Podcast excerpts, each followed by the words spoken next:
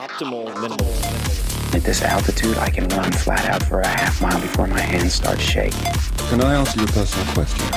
Now would seem an appropriate time. What if I did the opposite? I'm a cybernetic organism, living tissue over a metal endoskeleton.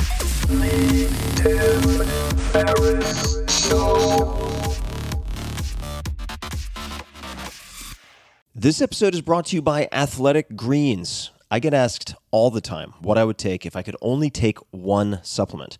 The answer is invariably Athletic Greens. I view it as all in one nutritional insurance. I recommended it, in fact, in the four hour body. This is more than 10 years ago, and I did not get paid to do so.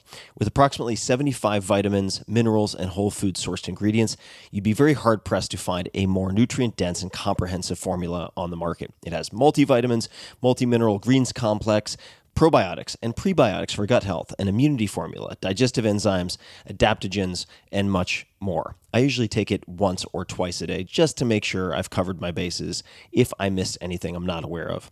Of course, I focus on nutrient dense meals to begin with. That's the basis.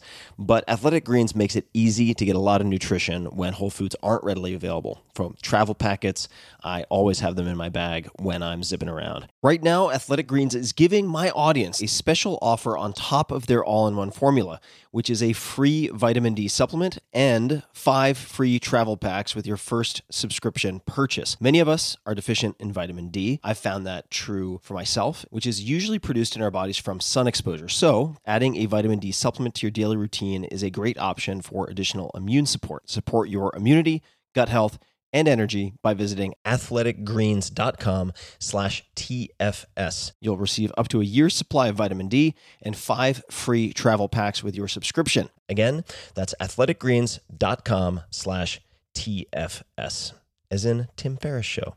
athleticgreens.com slash TFS. The comfort of your favorite seat is now your comfy car selling command center, thanks to Carvana. It doesn't get any better than this. Your favorite seat's the best spot in the house. Make it even better by entering your license plate or VIN and getting a real offer in minutes. There really is no place like home. And speaking of home, Carvana will pick up your car from yours after you finalize your offer. Visit Carvana.com or download the app and sell your car from your comfy place. Greetings, Earthlings. This is Tim Ferriss, and welcome to another episode of The Tim Ferriss Show, where it is always, or I should say usually, my job to deconstruct world class performers, to tease out the habits, routines, tools, favorite practices, workouts, books, whatever it might be, that they use that you can test, that you can experiment with in your own life. And this episode is going to be a round two, highly anticipated, with none other than Jocko Willink. And Jocko did his first interview with me, which was the first interview he ever did, and it took the internet by storm. Jocko Willink at Jocko Willink on Twitter, JockoPodcast.com, is one of the scariest human beings imaginable. Lean 230 pounds, black belt Brazilian Jiu Jitsu, used to tap out 20 Navy SEALs per workout. He is an intimidating and very intelligent person. I've spent more time with him uh, and the more time that I spend with him, the more impressive he is to me. He spent 20 years in the U.S. Navy and commanded SEAL Team 3's Task Unit Bruiser, the most highly decorated special operations unit from the Iraq War. Upon returning to the U.S., Jocko served as the officer in charge of training for all West Coast SEAL teams, designing and implementing some of the most challenging and realistic and perhaps psychotic combat training in the world. His words, not mine. After retiring from the Navy, he co-founded Echelon Front, I think I'm getting the pronunciation right, a leadership and management consulting company, and authored the number one New York Times bestseller, which was introduced in a way on my podcast, Extreme Ownership, which many of you have read. He now discusses war, leadership, business, jujitsu, life, you name it, in his top rated podcast. Also does some really, really good book reviews or commentary on things that are dark in some cases, like the My Lai Massacre. Jocko Podcast. Check it out. And without further ado, we are going to tackle, or I should say, Jocko is going to tackle your most common, most burning questions, and he doesn't dodge. So I hope you enjoy it as much as I did. Jocko Willink. Hey, thanks, Tim. Thanks for having me on. Appreciate it. And thanks to everybody that submitted questions.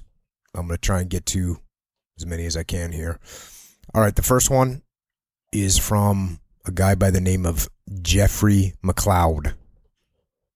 And the question is How do you shut internal doubt down and negative chatter out of your head during critical must do moments?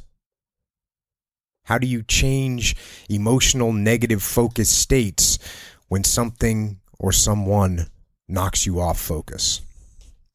First of all, internal doubt is not necessarily a bad thing. And I've said this before about fear of failure.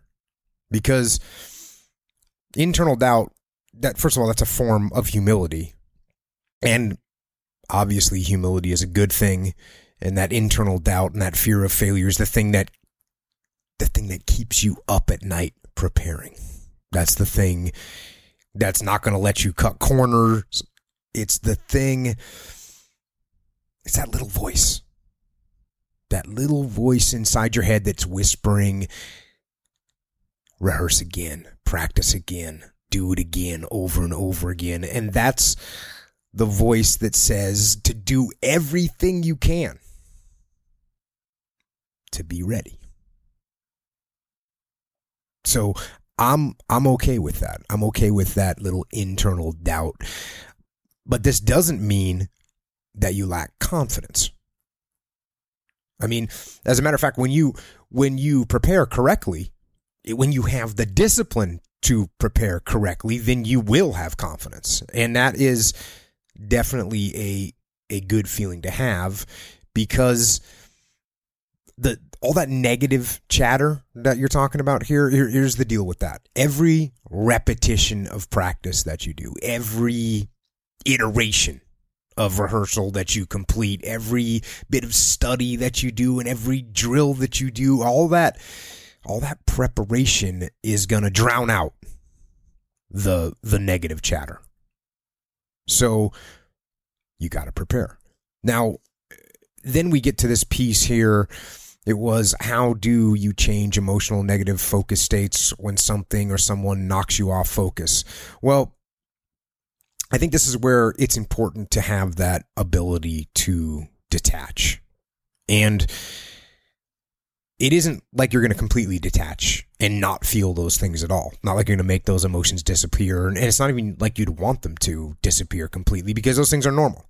But what you have to do when you detach is it's going to allow you to to see those emotions or that negative focus and see it from a distance and then understand that they are there and then make sure that they don't overwhelm you. And so like like in your head you're going to be saying, "Oh, okay, I see that. That's that's some nervousness sneaking up on me." Got it. That's a good sign because that means my mind is focused and I'm in the game. Okay. What's next? Oh, oh, oh, got some some negative thoughts. Okay. Well, those are normal. And I got to know that things are going to go bad and that's fine. How bad can they go? What's a worst case scenario? Worst case scenario is not that big of a deal. I know I can handle the worst case scenario if it happens. So, what else? What else is in my mind? What else negative thought am I having? What about those things that you can't control? The things that you can't control and you're worried about those things, well, you know what? I can't control them. So if I can't control them, why worry about them? Because the energy that you put into worrying about them actually costs you your effectiveness. It's going to cut into the energy you should be putting towards achieving what you're trying to achieve. So, Focus on the things that you can control and make the things that you can control 100%. And and the bottom line with all this with these negative thoughts, if if I give everything I can, if I prepare as hard as I can, if I practice as much as I can, if I do every rehearsal and I do everything I can and I still come up short, good. I'm going to learn from it. I'm going to get better. So that's what I'm going to do with internal doubt. I'm okay with it. negative chatter. I'm going to utilize it. And I'm just going to detach a little bit to make sure I don't get drowned out in these emotional situations. So just get your head in the game and get after it. Done. Okay. Next question. Next question comes from Will Will Gendron. And he says, How does his love of love and study of literature influence his leadership skills? What were some of the best books for developing his knowledge of leadership? Okay. So the thing that I look for when I'm reading, and when I'm reading, um, that includes everything. Let's just talk about everything here books, history books, literature, even poetry, and even like song lyrics, everything. I'm trying to learn about human nature. That's what I'm looking for. And and of course, since since combat is like life, amplita- amplified and intensified, which is something we say all the time. A lot of times, the books that are about war give some of the best insight into human nature. You know, you're talking about the stress and the fear and the courage and the breaking points and the darkness of humanity and also the beauty of humanity. And all those can be seen in their most extreme and, and their most obvious form in war.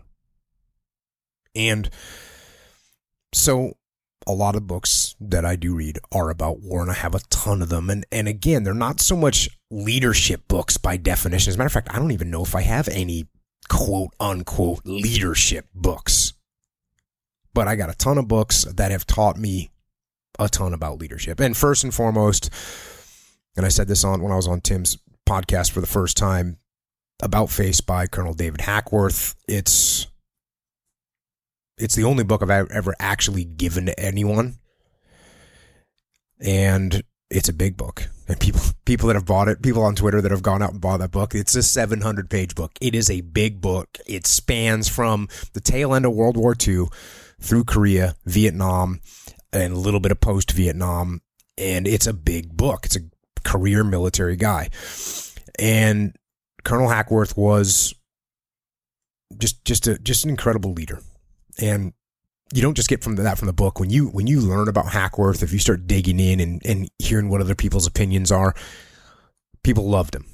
Especially the people that worked for him loved him. Now obviously he had some trouble up the chain of command at certain points but that's that's part of being a, that's part of being a dynamic leader I guess. And he held his ground on some stuff.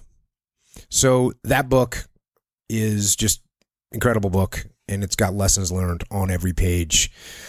And you know, I I cover most of the books that I've read that have had a huge impact on me. I'm I'm covering them on my podcast. So books like like uh, with the old breed by Eugene Sled, Sledge, and Beyond Band of Brothers by Dick Winters.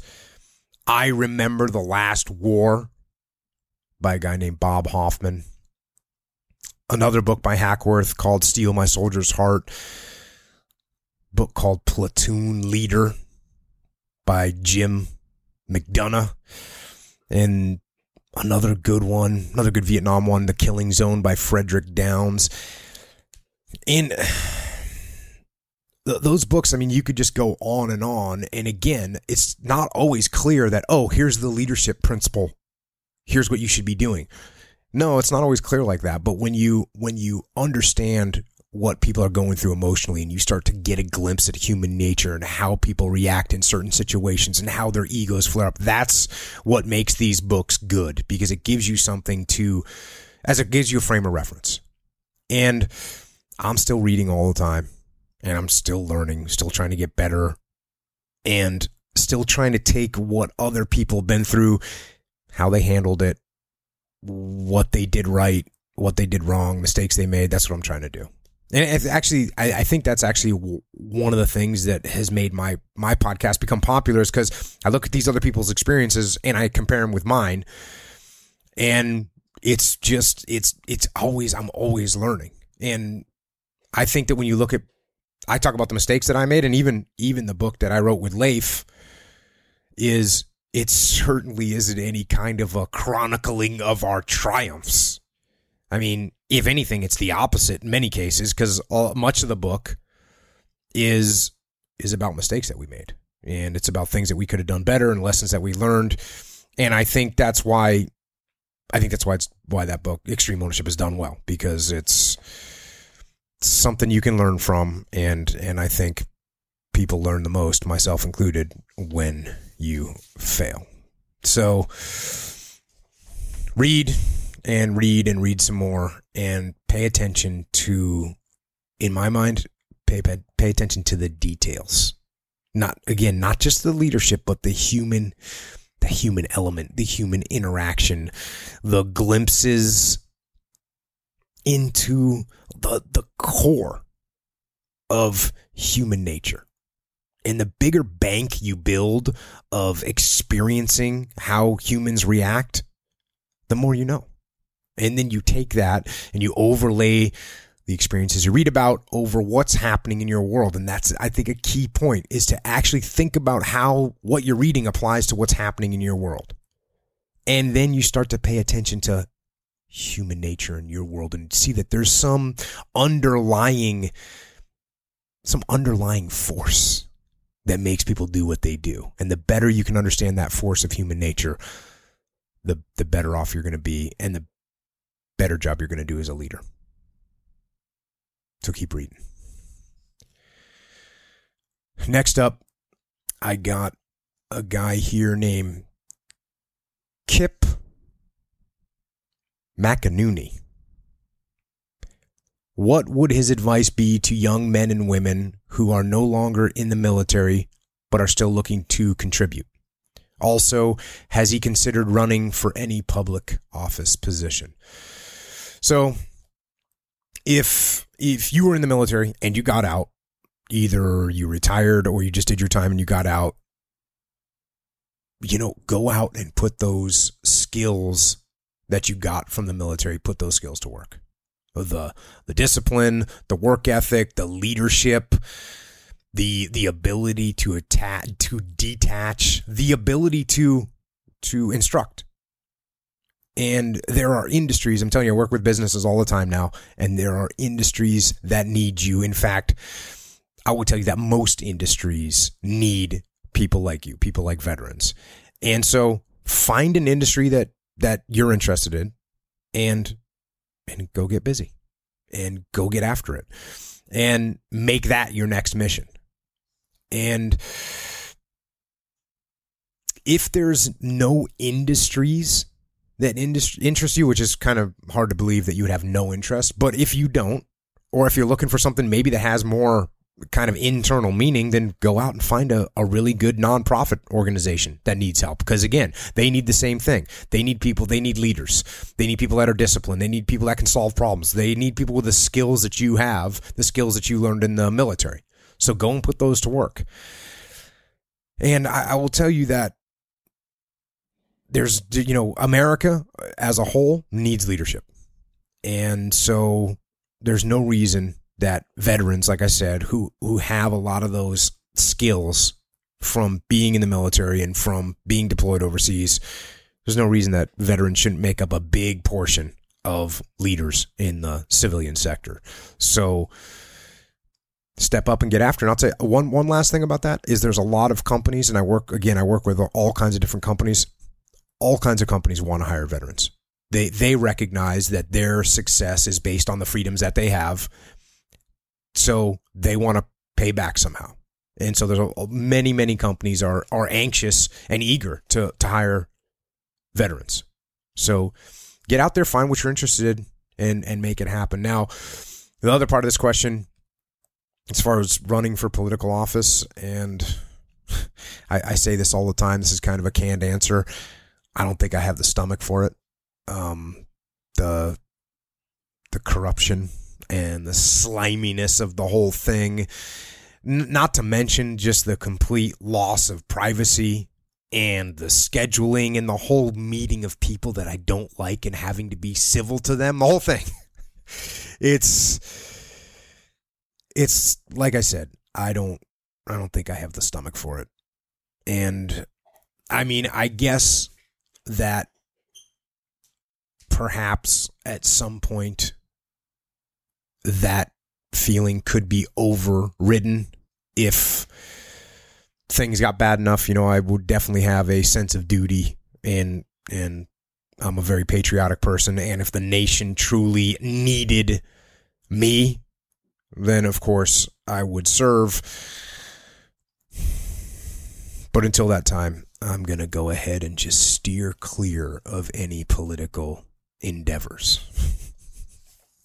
okay, the next question is from Adrian Marquez, and it says Any considerations regarding being a pawn of the, and he says industrial military conflicts, and, and maybe he means military industrial complex. I'm not sure, but we'll, we'll go with it. Um,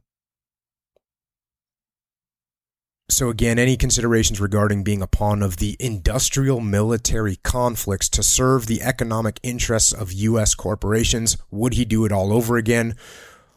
The next part of the question is what's next? Make up another excuse, invade an African nation for resources. So, uh, of course, when you are serving in the U.S. military, you are you are serving at least you should be serving the interests of the United States of America. Absolutely. And embedded in those interests, there are absolutely the economic interests of American corporations. And obviously, the economic power of the United States is a key component of America's power and influence in the world. And so, yeah, when you are a military member, you could be considered a pawn in the military machine. But the fact of the matter is, I am. I'm actually honored to have served as a so-called pawn, pawn in that system. And I will tell you this, and I've said this before: America is is far from perfect. And we have committed some horrors in our history. And even today, we make mistakes in the world. But when you travel the world and you see how much of the rest of the world lives, how much they live in disarray, and you see the oppression and you see the poverty and you see the corruption and you see the abject violations of basic human rights. Then you realize how blessed or lucky or or maybe even spoiled we are to live in America and and just to start, let's just start with let's start with potable tap water, drinking water. We we just in America we just have that here. We have it everywhere. Any home, any apartment, even the prisons. You turn on the tap and you get good, clean, disease-free drinking water. And that is not the norm in the rest of the world. And on top of that, we have power. Got electricity going into just about every home. That means just about every home has heat in the wintertime and they have air conditioning in the summertime. And let's just take it a little bit further. What about the access to the internet? The access to the internet here is widespread. There's like something like 70% of the adults in America have a smartphone. 70%. So 70%. So you can gain access to knowledge here, unlike any other time in human history. And our our healthcare system, ah, I know it's not perfect, but I'll tell you what, If you view our healthcare system from a third world hospital, which often don't even have the simplest of medical gear, you'd realize it might not be perfect, but it's pretty damn good. And then beyond that, it's just like, let's look at the food that's available. Never mind starvation and malnutrition. Our issue in America is actually too much food. And, and much of the world still has people literally starving to death. And America offers an amazing opportunity to build and to create and to be what you want to be and to be who you want to be.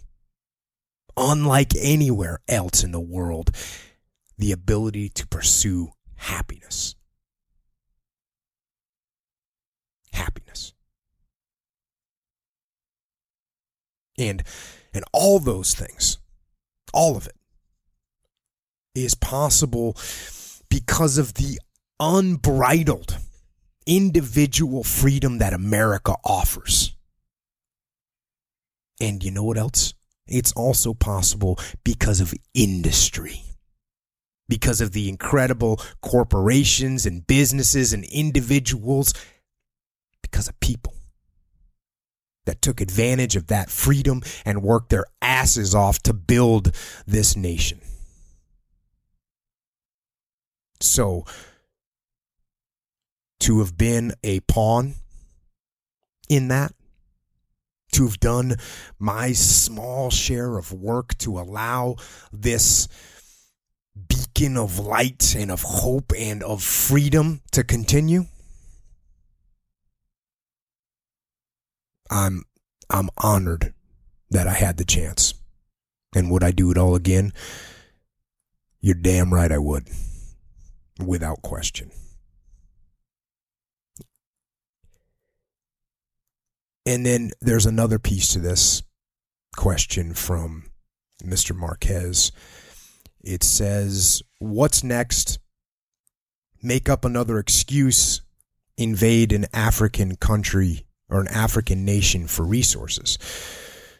Well, luckily, we have plenty of resources in our own nation. And luckily for the rest of the world, we have used those resources over and over and over again, not to take, but to give.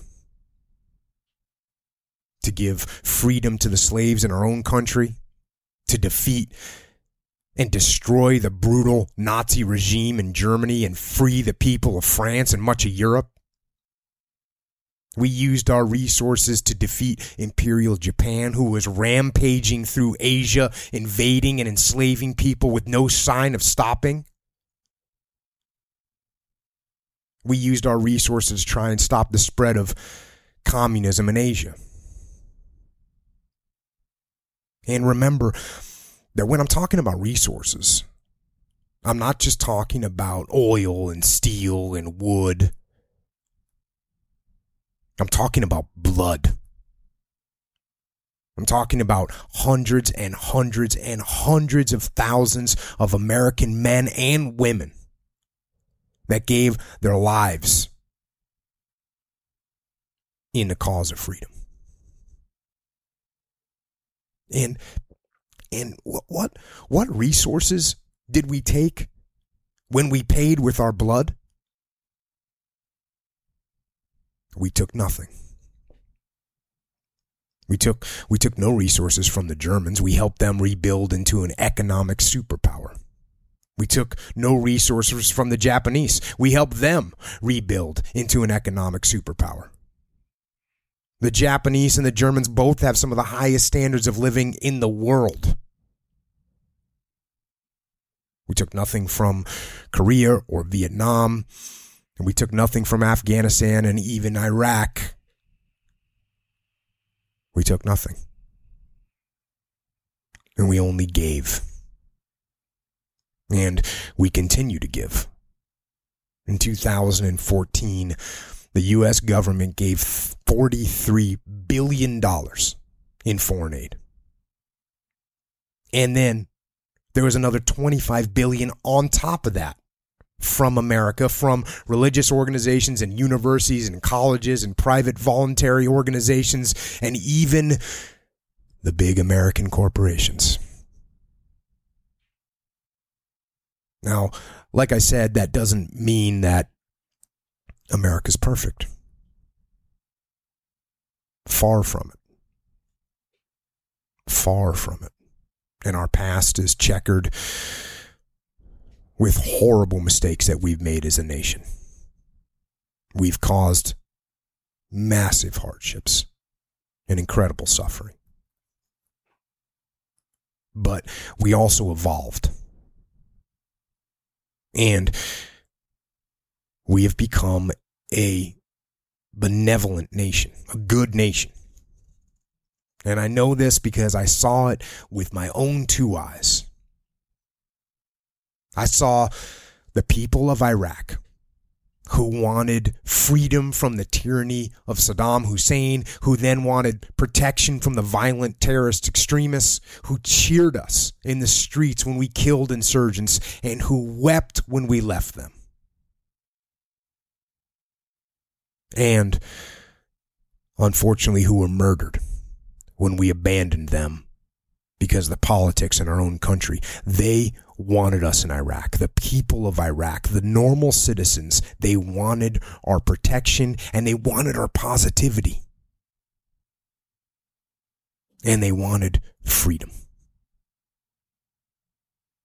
Like much of the world does. And I was honored to have done my small part to provide the opportunity for freedom around the world and to protect that precious freedom, which is all too often taken for granted here at home.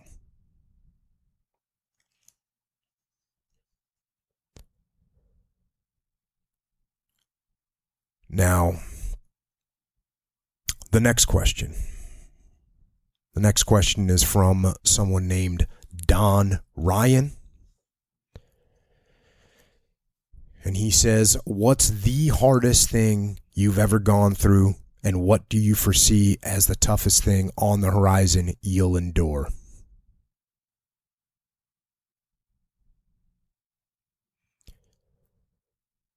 Well, the hardest thing I've ever gone through is losing my men in combat. And I say my men, but they weren't my men. They were my friends and they were my brothers. And barring the loss of any members of my direct family, I don't think I'll ever have to endure anything as soul crushing and devastating as losing my friends in combat.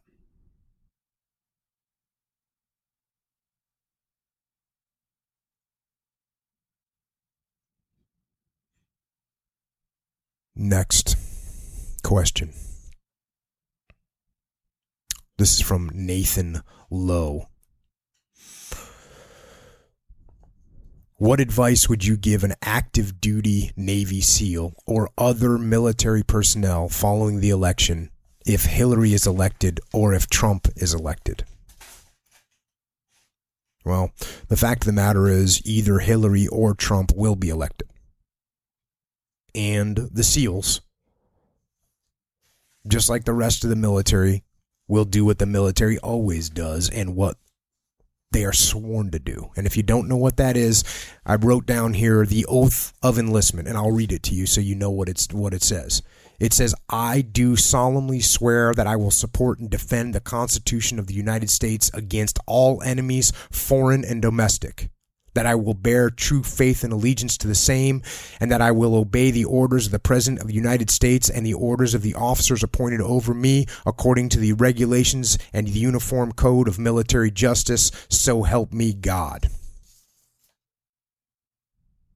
So that's the that's the oath that you swear to when you join the military. You're going to obey those orders. Now, there is a little bit of a caveat, and that is in the Uniform Code of Military Justice, Article 92, because it gets a little bit more specific. The article is entitled Failure to Obey Order or Regulation. Any person subject to this chapter who, number one, violates or fails to obey any lawful general order or regulation. Two, having knowledge of any other lawful order issued by any member of the armed forces, which it is his duty to obey, fails to obey the order, or is derelict in the performance of his duties, shall be punished as court martial may direct. So, the key word there is lawful order. And they made this perfectly clear during the Nuremberg trials when the Nazi war criminals claimed that they were just following orders. Well, in America, that doesn't cut it. They have to be lawful orders. So, regardless if Hillary Clinton, Donald Trump, Obama, Bush, Nixon, JFK, or Reagan, it doesn't matter. The military will carry out the lawful orders of the president, and that's that.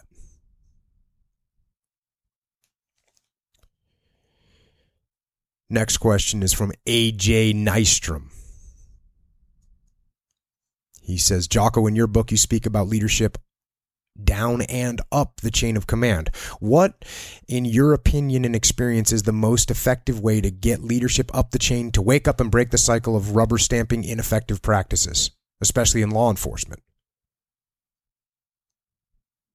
So, this is a big question. And I'll tell you first things first. The first thing you have to do is be awesome. That's what you got to do. Seriously.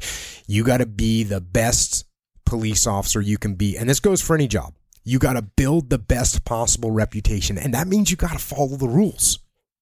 Even the stupid, inconsequential rules, all of them.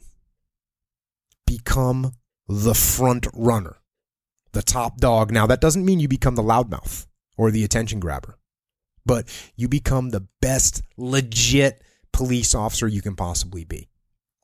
And not only is this going to build your reputation, it's also going to start to build your relationships up the chain of command. And that's what you're trying to do. You're trying to build some relationships here. And the reason for that is you need to build up the capital, the leadership capital, the respect capital so that you can ask some legitimate questions. And when the time comes, you go and you ask those questions. You know, actually, I, I, I shouldn't say ask questions because that gives them a setup to provide you with the answers, and you already know the answers and you don't agree with them. So instead of asking questions, you take the reputation that you built as a badass and you raise points. And when you raise points, you have solutions. And you have solutions that you've already socialized with the team, that you've already maybe even tested or you've at least tried. In other words, these are solutions that you know are going to work. And also, pick your battles. Pick your battles. You gotta, you're gonna have to eat some, some stupid stuff. You're gonna do some lame things, but you gotta pick your battles. You're not gonna be able to change everything, so you gotta pick the most impactful issues to deal with. And the other ones, just you support those and you follow those like a good soldier because that gives you more capital when you do raise issues. And and here's the other piece. When you raise issues up the chain of command. And this is a piece that people mess this up all the time. When you raise these points up the chain of command and when you give the solutions, you have to do it from a point of humility. You can't be looking for the credit. You can't be looking for the attaboy. You got to come across, and you've got to not just come across, you've got to actually be the humble person putting forth some suggestions on how to do things better. And I'll tell you the, the, the absolute black belt move is when you get them to think that it's their idea and that they came up with it and that they've made up that solution. That's the ultimate black belt move. That's what you're looking to achieve. And that is how you win. And that is what I did with my career. I worked as hard as I could. I followed everything they told me, but when something stood out, I was able to attack it, address it, and get the problem solved or changed because I had built up that capital. So build your reputation, build your relationships, build and vet your idea and your solution, and then present it with humility. Next question is from a guy named Jonathan Mule. How would his lifestyle of extreme discipline translate to someone living a seemingly unrelated life? Artists, writers, etc., who might find more productivity in pockets of leisure or late at night. Now, I would argue that in these creative pursuits, you actually require even more discipline. And I would venture to guess that the biggest reason that creative types, people in creative industries, they well, the reason that they don't produce isn't because they don't have vision, and it's not because they don't have talent. I can just about guarantee that in most cases, it's a lack of discipline. I I'm always saying about about working out. I'm always saying that the the weights in the gym aren't going to lift themselves. You got to go lift them. Well, it's the same thing with a book. That book isn't going to write itself. You got to write it. And the painting isn't going to paint itself. You got to paint it. And if you don't feel like writing or drawing or painting or composing, that doesn't matter. You do it anyways. You you grit down and you force the words onto the paper or you force the brush onto the paper or you force the notes out of the instrument. That's what you have to do. You have to make it happen. You have to force yourself to do it. And it's not always going to be good.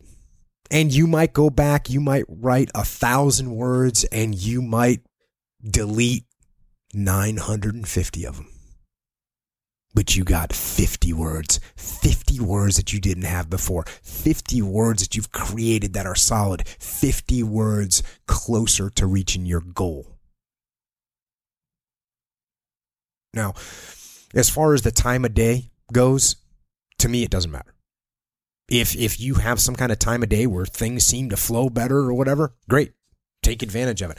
I think I think people think because I wake up early, which I do, that I believe that everyone must do that. But honestly, it's it's that's not true. It's it's the principle. It's it's about the principle, not about the specific time. And I got to throw a big but on that. Because although you can you can maybe work at different times or maybe you stay up later or maybe you do better work at two o'clock in the morning or three o'clock in the morning and so there's no way you're getting up at 4.30 that's okay. But that doesn't mean oversleep and it doesn't mean procrastinate it doesn't mean hit the snooze button and it doesn't mean staying up late diving into the depths of useless youtube videos and claim that that is you being creative do not lie to yourself. There's a decent chance that being creative is actually being lazy in your mind. Do not do not fall into that trap. And I'll tell you something else.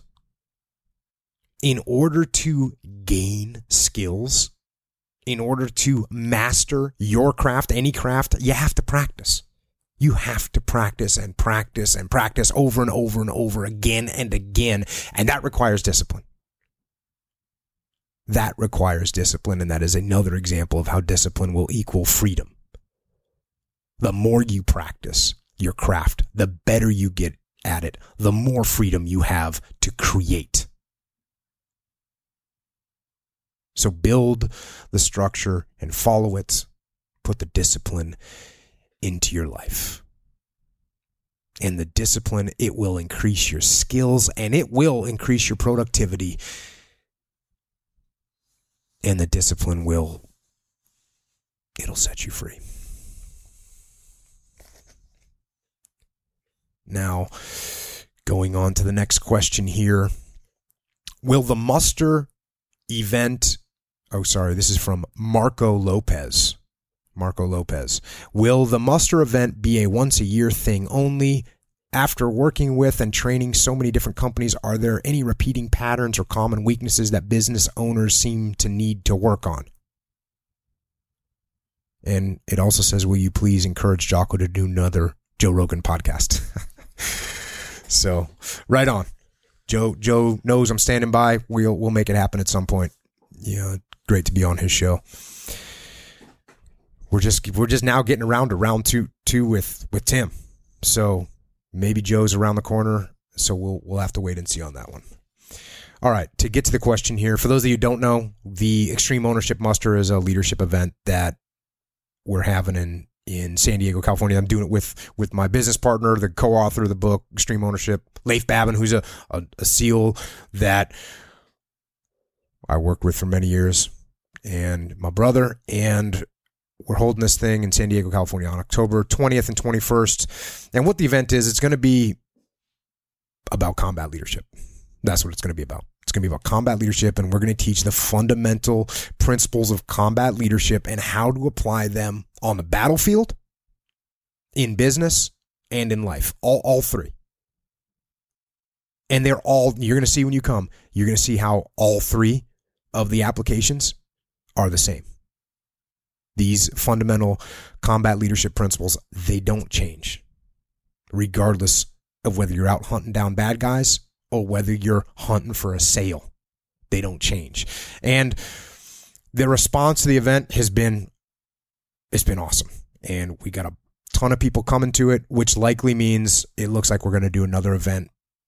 Possibly we got to carve the time out of the schedule, but it looks like possibly the spring of 2017, likely going to be somewhere on the East Coast. If it's going to be somewhere on the East Coast, there's probably a pretty good chance uh, we'll be looking at New York City. Not set in stone that we're going to do it. Not set in stone when we're going to do it. We might wait another year. I don't know yet.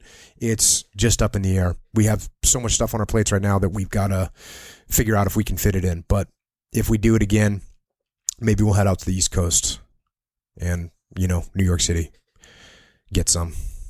Now, the next part of this question is Are there any repeating patterns or common weaknesses that business owners need to work on? And the answer is yes, absolutely. There are. And we see the same issues from company to company and from leader to leader. And the same issues that we see in the civilian sector are the same issues that we saw while we were working with SEAL platoons and training SEAL platoons. And the core problems that we see are what we wrote about in the book extreme ownership that's one of the reasons we wrote the book was because when we'd work with these companies people would say do you have this stuff written down anywhere and eventually we wrote it down now what are some of those issues that we run into i mean you got departments and divisions that aren't working together to cover move you got communications not being made in a simple clear concise manner you got either too much micromanagement which leaves the troops to take no initiative or you've got not enough guidance and the troops now don't know which direction to head into. Or you get a company that's trying to take on too many projects or too many initiatives at the same time and they don't prioritize and execute so they end up getting none of them done. And and then the obviously the most impactful one is when you have leaders and team members taking ownership, real ownership, extreme ownership of everything in the world to make sure that problems get uncovered and owned and resolved. Because if leaders and, and members of the team, if they don't take ownership of the problems, then guess who solves the problems? Nobody. So these are all, again, these are, are fundamental problems that I saw when I was training SEAL platoons and it's the same thing I see now, and it's the same solutions that we apply to these same problems. Learning the tactics, the fundamental tactics of leadership is is what we get down to. And we'll see you at the muster. All right. Next. This next question is from Damian Hudson. What does Jocko struggle with? Or maybe better to say, what is he at work on? He comes across bulletproof and just pushes through on everything. Would like to know his method for identifying weaknesses and putting structures in place to resolve, correct, improve. Would like to know his approach for his personal challenges. Well, first of all, I can assure you that I am far from bulletproof. And when you ask what I struggle with, I, I struggle with everything. I'm I'm not naturally gifted at pretty much anything. I'm I'm not naturally strong. I'm not naturally fast. I'm certainly not the uh, the sharpest tool in the shed, and so I constantly have to work on my weaknesses. And if you want to know what my weaknesses are, there's uh, we don't have enough time on the podcast to list all my weaknesses. I mean, it just that's the way it is. Now, as far as my method for identifying weaknesses, it's pretty simple. I'm constantly doing a self assessment and detaching and looking at what I'm doing and what I can do better. And I ask people that are close to me, people that I trust, ask them if they have any feedback for me. Ask them if there's anything I could do better or where I can improve. So that's pretty simple. Do a self assessment, ask other people, and find out what your weaknesses are, what you could do better. And then the next part of the question is what do I do to put structures in place to resolve, correct, and improve? Well, I I just attack those problems.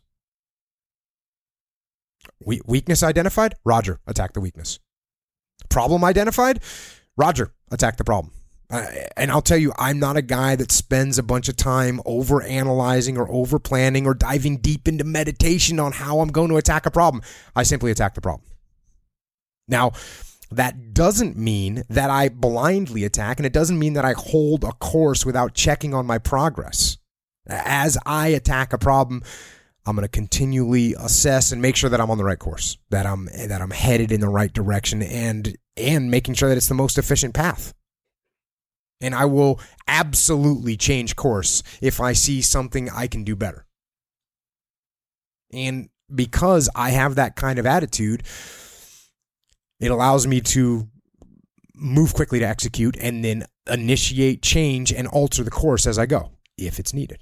And it's the same attitude that I had when I was in the SEAL teams. I could be very decisive very quickly because the decisions themselves did not close my mind. The decisions did not close my mind. I would make a decision and I would continue to reassess and readjust as needed. But also as we moved forward towards a solution. So, you got a problem? Step one, identify the problem. Step two, attack it. Step three, reassess and adjust and keep attacking. Get that thing solved. Next question is from Chris Bell. How to stay motivated when every day is a struggle to accomplish goals? Well, I can tell you very easily this is this isn't about motivation. And accomplishing your goals is not about motivation. It's about discipline. I already talked about that once today, and I'll say it again. I probably talked about it more than once. I talked about it a bunch. I talk about it all the time. It is about discipline. Motivation is fickle. Motivation comes and go. I mean, you think about motivation. You, you something as simply as being hungry can sap your motivation, right? That's ridiculous. You can't rely on that. You have, oh, my blood sugar went down. I'm I'm not motivated anymore. Oh, I didn't get enough caffeine. I'm not motivated. No, wrong answer. Motivation is unreliable, and when you're counting on motivation to get your goals accomplished, you're likely going to fall short. So don't count on motivation. Count on discipline. You know what you have to do. Go make yourself do it. Make yourself do it. Everybody wants some kind of magic pill or some life hack or something that eliminates the need to do the work. Well, I will tell you what you need to do the work. You gotta hold the line. You gotta make it happen yourself. You have to make it happen. It's not gonna happen on its own. You have to make it happen. So dig in. Find the discipline, be the discipline, and accomplish the goals, period. That's it.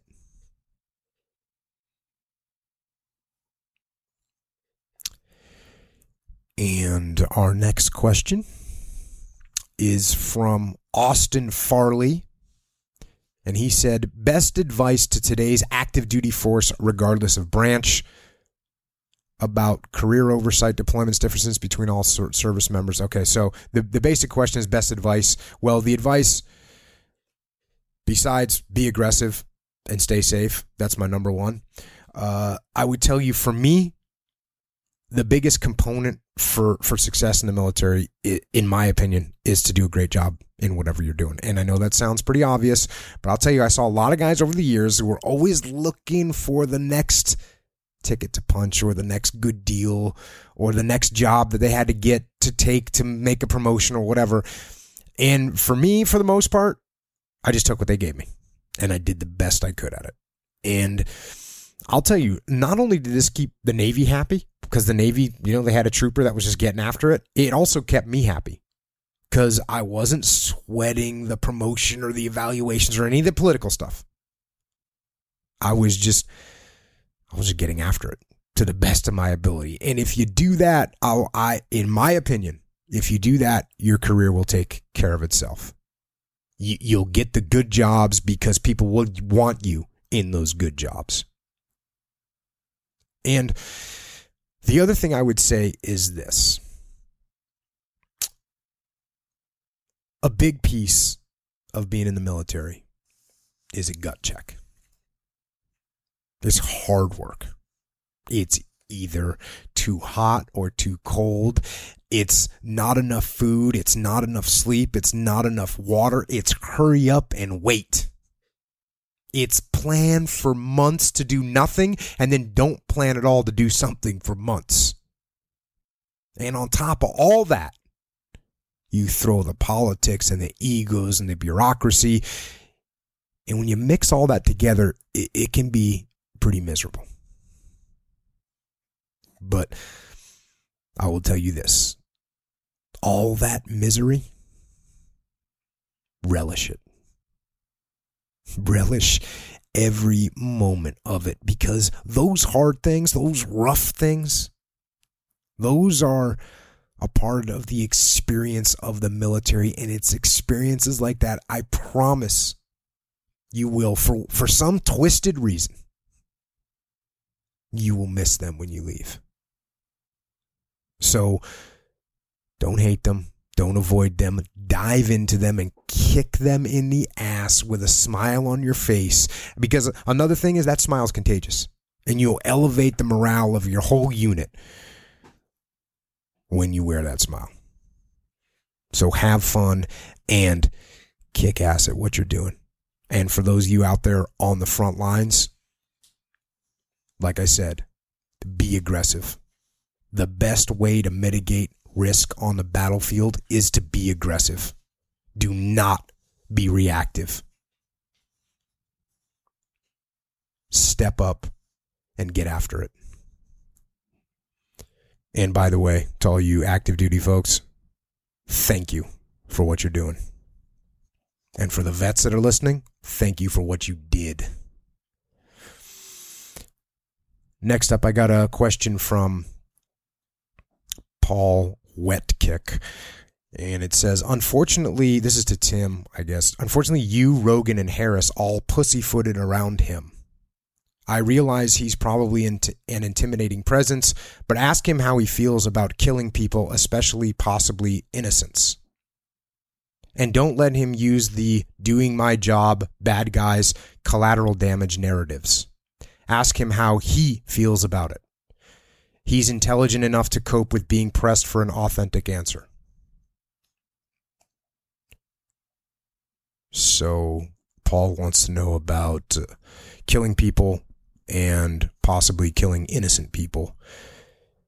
and what that's how I feel about that. So, first of all, the nature of war is death. The nature of war is is killing. That is what war is. And of course, there's all kinds of other components to war. There's economic and cultural and diplomatic and strategic. But at its fundamental core, war is about death and war is about killing. And in the question here, I'm told I'm not allowed to use the narrative of doing my job, but there's a reason why that narrative exists.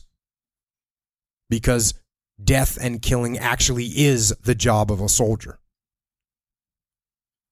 And we train for that job. And when the time comes, we do our job and we are good with it. Now, part of that comes from the training. And part of that also comes from the dehumanization of the enemy. Yes, that is a true statement.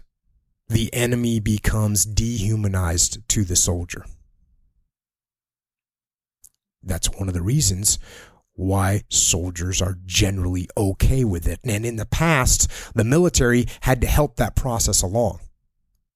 They had to help the soldier dehumanize the enemy. And it still does do that to some extent. But I think in the wars that we are in now, we don't need any help dehumanizing the enemy.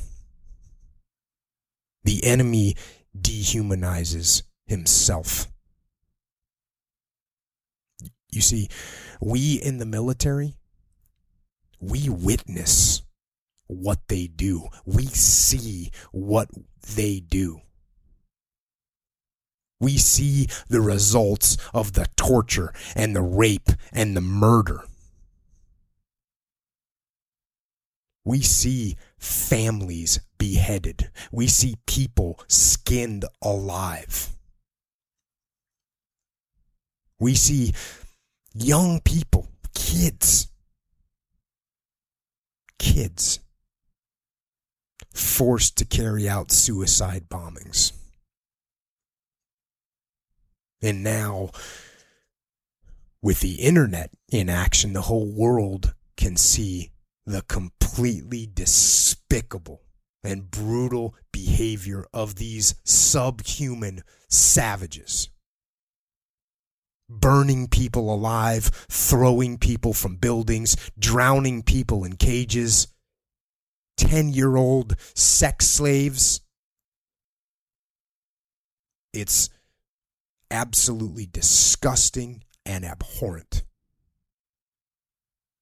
And I will tell you that I have no problem whatsoever killing all these vile creatures, all of them.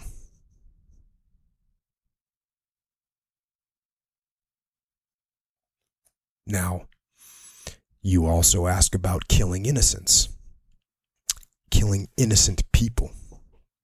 And as I already stated, the nature of war is death. And in war, innocent people sometimes are killed. And you, you want to know how I feel about it? Well, it is horrible. It is horrible. It is awful when it does occur. And yes, it does occur. And let me tell you that America goes through great lengths, extreme lengths, and in doing so incurs incredible risk to prevent killing innocent people on the battlefield. When I fought with the 1 1 AD in the Battle of Ramadi in 2006, the entire strategy, the entire strategy was developed to minimize not only the killing of innocent people, but also to minimize the amount of infrastructure that was destroyed. So the buildings and the power and the water, all that. And again, American troops took incredible risks, incredible risks to mitigate the risks to civilians. But war is messy. War is confusing. War is imperfect. War is hell. And despite all the efforts that we make, despite all the good intentions and the precautions and the planning, sometimes innocent people are killed and it's horrible. And it's horrible for the family of the slain, and it's horrible for the military man that pulled the trigger or dropped the bomb or threw the grenade. It's horrible for the mission because in places like Iraq and Afghanistan, we are there to protect the local populace. So it takes us backwards strategically as we try to win the hearts and minds of the people. But you know what? It doesn't defeat us. It doesn't beat us, and it doesn't even turn the local populace against us. And I'm speaking now from my experience in the Battle of Ramadi, and let it be perfectly clear that the local population in Ramadi absolutely wanted us there. They wanted us on the ground in their neighborhoods. They wanted us to help them get rid of the insurgents that were terrorizing them, literally terrorizing them. And when innocent people were killed for whatever reason, we apologized. And we did what we could to help, and we met, and we broke bread, and we explained what had gone wrong, and we asked what we could do to help, and we paid them money, and we helped them repair their buildings. We did whatever we could. And I will tell you, and this never gets represented in the press, but most of the time, the local populace, they understood. They understood it was a war. They understood it was a war against evil, and they understood that that meant violence. And they understood that in our efforts to help them get rid of the cancer that ravaged their city. Well, they understood that there would be bloodshed in removing that cancer.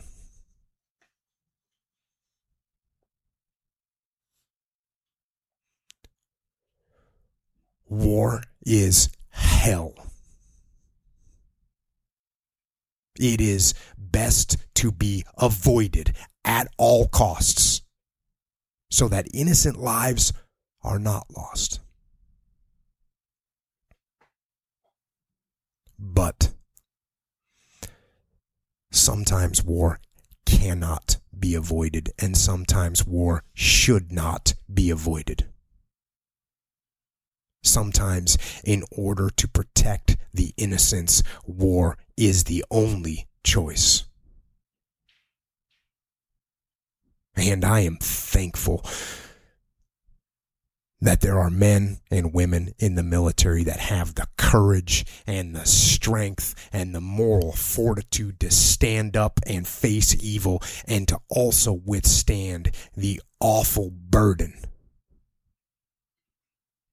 of killing and of death. Now, I think this is the last question here. This question came from Andy Vasley. It says, What are the biggest lessons learned from jujitsu that transcend the art of fighting itself and can be applied to being an effective leader? So, I'm a practitioner of jujitsu, and it is a that's a pretty incredible. It's a pretty incredible thing to train. And for those of you that train jujitsu, you know what I'm talking about. For those of you that don't train jujitsu, go train jujitsu. Because there's so much to be learned from jujitsu about leadership and about life. I mean, for instance, I talked about discipline a lot today in jiu-jitsu you're going to learn about discipline because it takes discipline to get on the mat day after day week after week month after month year after year And you won't always feel like training. As fun as jujitsu is, there's going to be days you don't feel like training, but you have to find the discipline and you have to do it. So you're going to learn about discipline in jujitsu. You're also going to learn about humility. Because in jujitsu, you will get humbled. You will get beat by people that are smaller than you and weaker than you, and they will smash you. They will literally submit you. And that is humbling, and there is no escaping it. And those those are very important. Because like I said, I've said this before, is that those are lessons that some traditional martial arts would try and teach you almost as theoretical lessons, you know, like you you must be disciplined. They'll tell you that in theory. But in jiu-jitsu, like I said, without without discipline there's no there's no progress. And in a traditional martial art, they'll say, "Oh, you know, you must be humble." Like I said, in jiu-jitsu, you actually get humbled. So, jiu-jitsu teaches you a lot about life. And that's one of the things that makes it, so powerful. And it as the question back to the question was what does it teach you about leadership? It absolutely teaches you some key things about leadership. And i'll give you a couple of the most important elements. First of all detachment. And I've mentioned this word a couple times today. In jiu-jitsu, I'll tell you right now, if you let yourself start to get frustrated or you let yourself start to get angry or just emotional in general, you will start to make bad decisions. And when you start to make bad decisions, that is the beginning of the end. So you have to be able to detach from that emotion, that frustration, and you got to focus on doing the right thing at the right time. It's absolutely necessary. And and that's the same thing in a combat leadership position or in any leadership situation. You cannot get caught up in all the chaos and all the mayhem. You can't let your emotions get a hold of you. So you have to be able to detach from that. You have to be able to step back and breathe and see the full picture of what is happening without the cloud of emotion and all that mayhem obscuring your vision so that you can make good decisions. And jujitsu will teach you to do that. Now, another piece of jujitsu that transfers directly into, into leadership is the idea of indirect warfare, right? So in jujitsu, the whole premise is to attack the weaknesses of your opponent. You don't want to attack their strengths. You want to attack. I mean, just fundamentally, you you attack the weak areas of their body, like the joints or the neck. You're you're not attacking the strongest parts of their body. And if you attack where your opponent is strong, so if you have an opponent that's very good at defending one type of one position or one type of hold, you're just going to wear yourself out if you're attacking that. Eventually, you're going to run out of energy, and then they're going to get the advantage. So you can't just attack the strengths. You have to attack the weak points in jiu-jitsu. Now, on top of that, you also have to distract your opponent. And you have to make them defend some area. So you might maybe attack one area so that they put their defenses there, but it's just a feint. Because what you're really going to do is you're going to go and attack an area where they're not defending. You're going to attack their weak areas. And it's the same thing with leadership.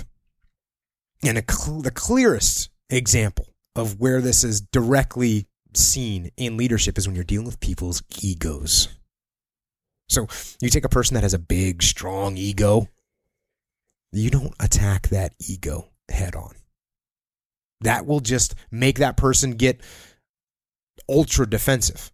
Right? If you attack their ego, they're going to get defensive immediately. Now you've built up. Now you're going to have an even harder fight. So what you do is you bypass their ego. Maybe you even massage their ego a little bit so that they let down their guard. So that they let you into their head a little bit, and then tactically and quietly you sneak in and you plant the seeds of what you're trying to get them to do, of where you're trying to lead them. And soon enough, without seeing it, those seeds are going to grow. And your idea and your plan and your leadership comes to fruition. And that is indirect warfare. And it's the same thing in jujitsu, it's the same thing in business, and it's actually the same thing on the battlefield as well. We don't attack enemy strengths unless it cannot be avoided. So take up that jujitsu, start training, and apply those lessons across the board in your life. And I think that's I think that's it for questions for now. Uh, thanks to everybody for listening, and thanks, of course, to Mister Mister Tim Ferriss for having me on. Tim has been, for those of you who don't know, he's been a, a huge supporter since I met him, and I really appreciate Tim everything you've done for me, and everything that's kind of stemmed from that has been has been awesome. The interaction from everybody through social media and Twitter and Facebook and all that, and everyone that's listening and, and giving me feedback on on the podcast that I have and the book uh, that that I wrote with my buddy Leif, and it's just awesome to connect with so many people, and, and it's awesome to know that there's so many people that are in the game, so many people that want to get after it, just like me, looking to get better, looking to do better, looking to be better. So, thanks to everybody for everything, and like I said, especially thanks to Tim for uh, for kicking this whole thing off.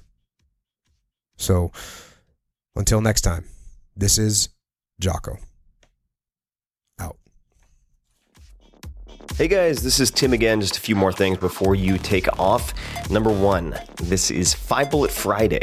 Do you want to get a short email from me? Would you enjoy getting a short email from me every Friday that provides a little morsel of fun before the weekend? And Five Bullet Friday is a very short email where I share the coolest things I've found or that I've been pondering over the week. That could include favorite new albums that I've discovered, it could include gizmos and gadgets and all sorts of weird shit that I've somehow dug up in the uh, the world of the esoteric as I do. It could include favorite articles that I've read and that I've shared with my close friends, for instance. And it's very short. It's just a little tiny bite of goodness before you head off for the weekend. So if you want to receive that, check it out. Just go to 4hourworkweek.com. That's 4hourworkweek.com, all spelled out, and just drop in your email, and you will get the very next one. And if you sign up, I hope you enjoy it. This episode is brought to you by Wealthfront, and this is a very unique sponsor. Wealthfront is a massively disruptive, in a good way, set it and forget it investing service led by technologists from places like Apple and world famous investors. It has exploded in popularity in the last two years, and they now have more than $2.5 billion under management. In fact, some of my very good friends, investors in Silicon Valley, have millions of their own money in Wealthfront. So the question is why? Why is it so popular? Why is it unique? Because you can get services previously reserved for the ultra wealthy, but only pay pennies on the dollar for them. And this is because they use smarter software instead of retail locations, bloated sales teams, etc. And I'll come back to that in a second. I suggest you check out wealthfront.com forward slash Tim. Take the risk assessment quiz, which only takes two to five minutes, and they'll show you for free exactly the portfolio they'd put you in. And if you just want to take their advice, run with it, do it yourself, you can do that. Or, as I would, you can set it and forget it. And here's why.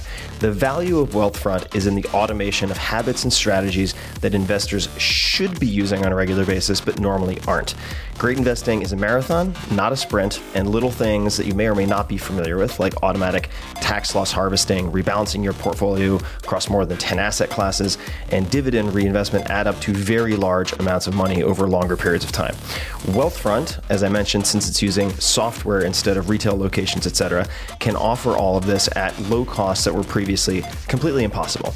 Right off the bat, you never pay commissions or account fees. For everything, they charge 0.25% per year on assets above the first 15,000, which is managed for free if you use my link, wealthfront.com forward slash Tim. That is less than $5 a month to invest a $30,000 account, for instance. Now, normally when I have a sponsor on this show, it's because I use them and recommend them. In this case, it's a little different. I don't use Wealthfront yet because I'm not allowed to. Here's the deal they wanted to sponsor this podcast, but because of SEC regulations, companies that invest your money are not allowed to use client testimonials. So I couldn't be be a user and have them on the podcast. But I've been so impressed by Wealthfront that I've invested a significant amount of my own money, at least for me, uh, in the team and the company itself. So I am an investor and hope to soon use it as a client. Now back to the recommendation.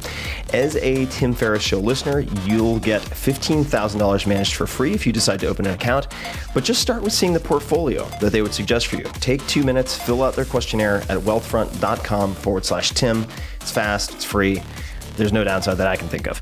This episode is brought to you by Headspace. More than 80% of the people I have interviewed, world class performers across the military, entertainment, sports, and beyond, all have some type of meditative practice. I tried for years and years and failed miserably. The key is making it simple, and you can dramatically improve your life in just 10 minutes a day, and technology can help you. This change comes through guided meditation, and Headspace is by far the most popular app for this purpose. More than 4 million users. It's meditation made simple. So, what I recommend is that you take this practice, meditation, which is rooted in thousands of years of tradition, supported by thousands of scientific studies, and try it for 10 minutes a day for 10 days. That's all you need to do. You could also check out the founder, Andy Puddicombe's uh, TED Talk, which has more than 5.5 million views. His last name is P U D D I C O M B E, if you want to look that up. But otherwise, download the free Headspace app. I have it on my phone and begin their Take 10 program for 10 days of guided meditation, completely free, 10 minutes a day. That's all it takes you should give it a shot. Headspace.com forward slash Tim. Just go to headspace.com forward slash Tim.